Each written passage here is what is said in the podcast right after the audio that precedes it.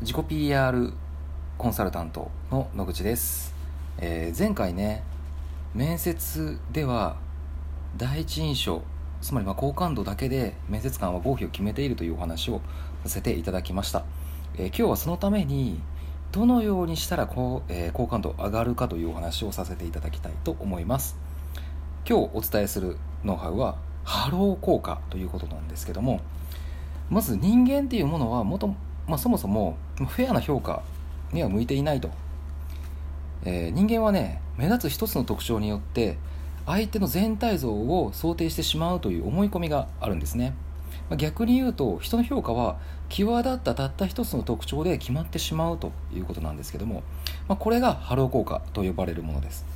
まあ、ちなみにハローというのはまあ後光のことなんですけども、まあえー顕著な、ね、長所がまばゆい後光のようにその人を輝かせてみせると同時に、まあ、細かいあらを隠してしまうという、まあ、効果があるんです。ハロー効果を最初に提唱した心理学者のエドワード・ソーンダイクという方がいるんですけども実際にハロー効果が確認された例としてある軍隊で行われた実験を挙げてます。部隊を率いる隊長たちに部下たちの能力を評価するように依頼しましたと。部下それぞれについて運動能力視力リーダーシップなどさまざまな面から評価してもらうというものなんですけどもその評価出揃ったところで隊長たちにあなたはどうやって部下を評価しましたかという質問をします、まあ、すると隊長たちはみんな当然ながら公平に客観的に評価しましたと。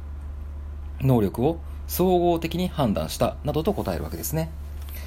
まあ、ところが実際の評価を分析してみると何か一つ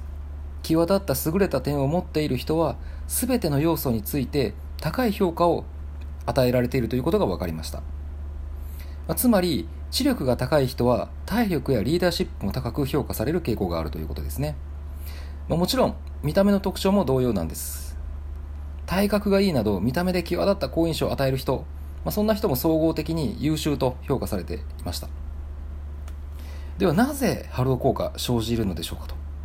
人間が目立った一つの特徴によって相手の全てを評価しがちなのはどうしてなのかということなんですけどもそれは一言で言えば人間の認知能力に限界があるからなんですね。相手の全体像を見ることその上で総合的に評価することは人間にはまず不可能です、まあ、仕方がないのでその人の特,、えー特徴の中で目立った一部をサンプルとして取り出すそれを評価することによって相手のことを判断する、まあ、これは人間が素早い判断を行うために進化の中で身につけた能力の一つなんですね、まあ、例えば森の中で偶然遭遇した見知らぬ相手が危険かどうか一瞬で判断できなければ生き延びることはできません。まあですからハロー効果を起こしてしまう人間の認知のバイアスはから必ずしも悪いこととはまあ言えないということなんです。まただからこそ面接で志望者の能力を総合的に判断することは、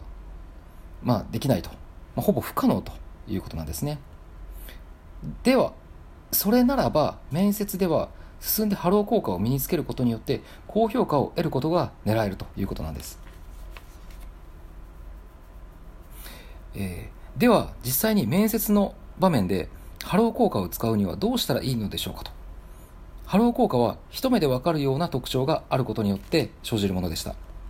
ということは自分なりの目立つ特徴を見つけてそれを相手にうまくアピールすることができればハロー効果まとうことができるんですね。例えばある会社に新入社員が何人かいるとします。特に誰が優秀ということはなくみんなこれから仕事を覚えていくという段階で、まあ、どんぐりの背比べ状態だとまず、えー思ってください。ある日、この会社に突然、取引先の外国人が訪問します。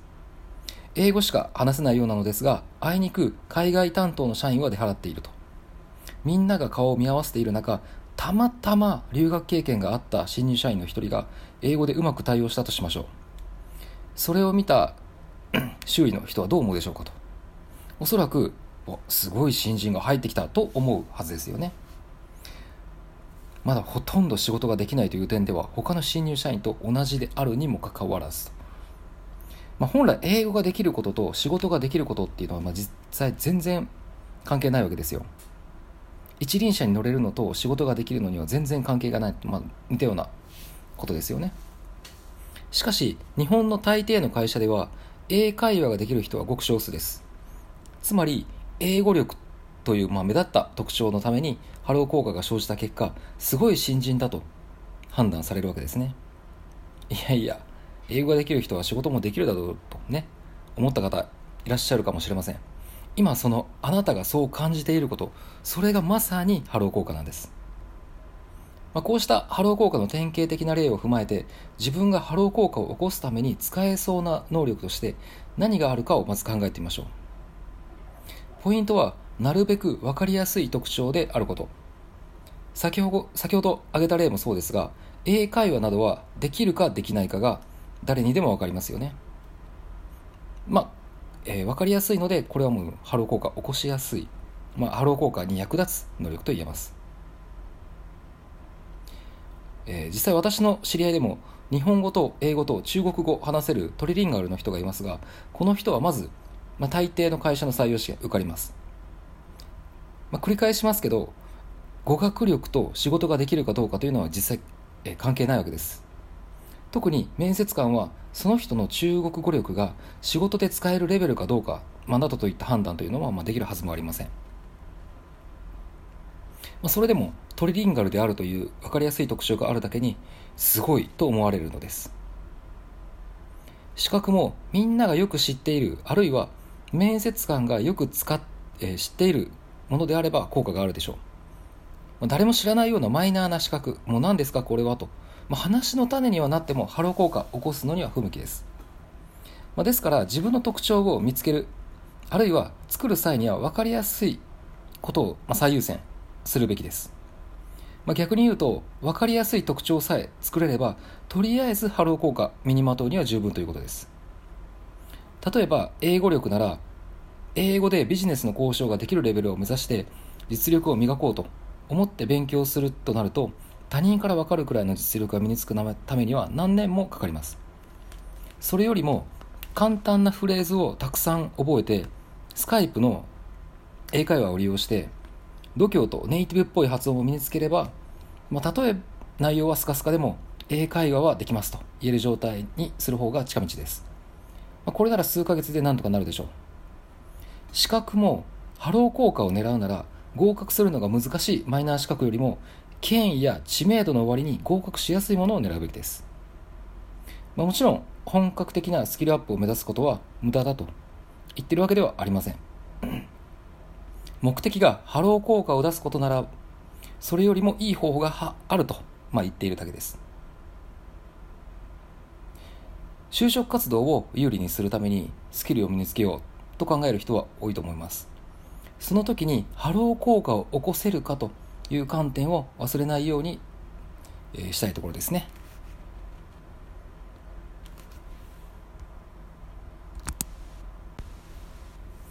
ハロー効果、まあ、その名の通り後光を背負う効果を持つんですけども眩しい光に照らされた人は目がくらみます。すると細かい部分が見えなくなってしまいます、まあ、何が言いたいかというとハロー効果を使えば大抵の弱点は弱点は隠せてしまうということですね就職活動、転職活動がうまくいっていない人は、ついつい自分の弱点を隠そう、補おうという発想になりがちです。例えば、口下手だからもっと流暢に話せるようになりたい。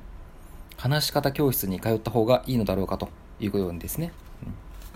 うん、実際に弱点や欠点を直すために涙ぐましい努力を、ましている人もいると思います。しかし、効率を考えるなら、時間と労力は弱点を直すことに使うより誰もが分かる長所を身につけることを伸ばすべき。だと言えます、まあ、つまりハロー効果を狙うべきですと。眩しい光をまとってしまえばあなたは見せたくないと思っている欠点は目立たなくなります。自分の弱点になり得るような要素を隠すためにもハロー効果は大いに役立つことを忘れないようにしましょう。え分かりやすい例を挙げると、まあ、私はまあかなり弱点が多い方なんですけども例えば時間については極めて適当なところ、まあ、よく待ち合わせに遅れたりしますしそれがかなり大きな弱点だということはまあ自覚もしてますしもしも直せれば、まあ、ビジネスにおいても、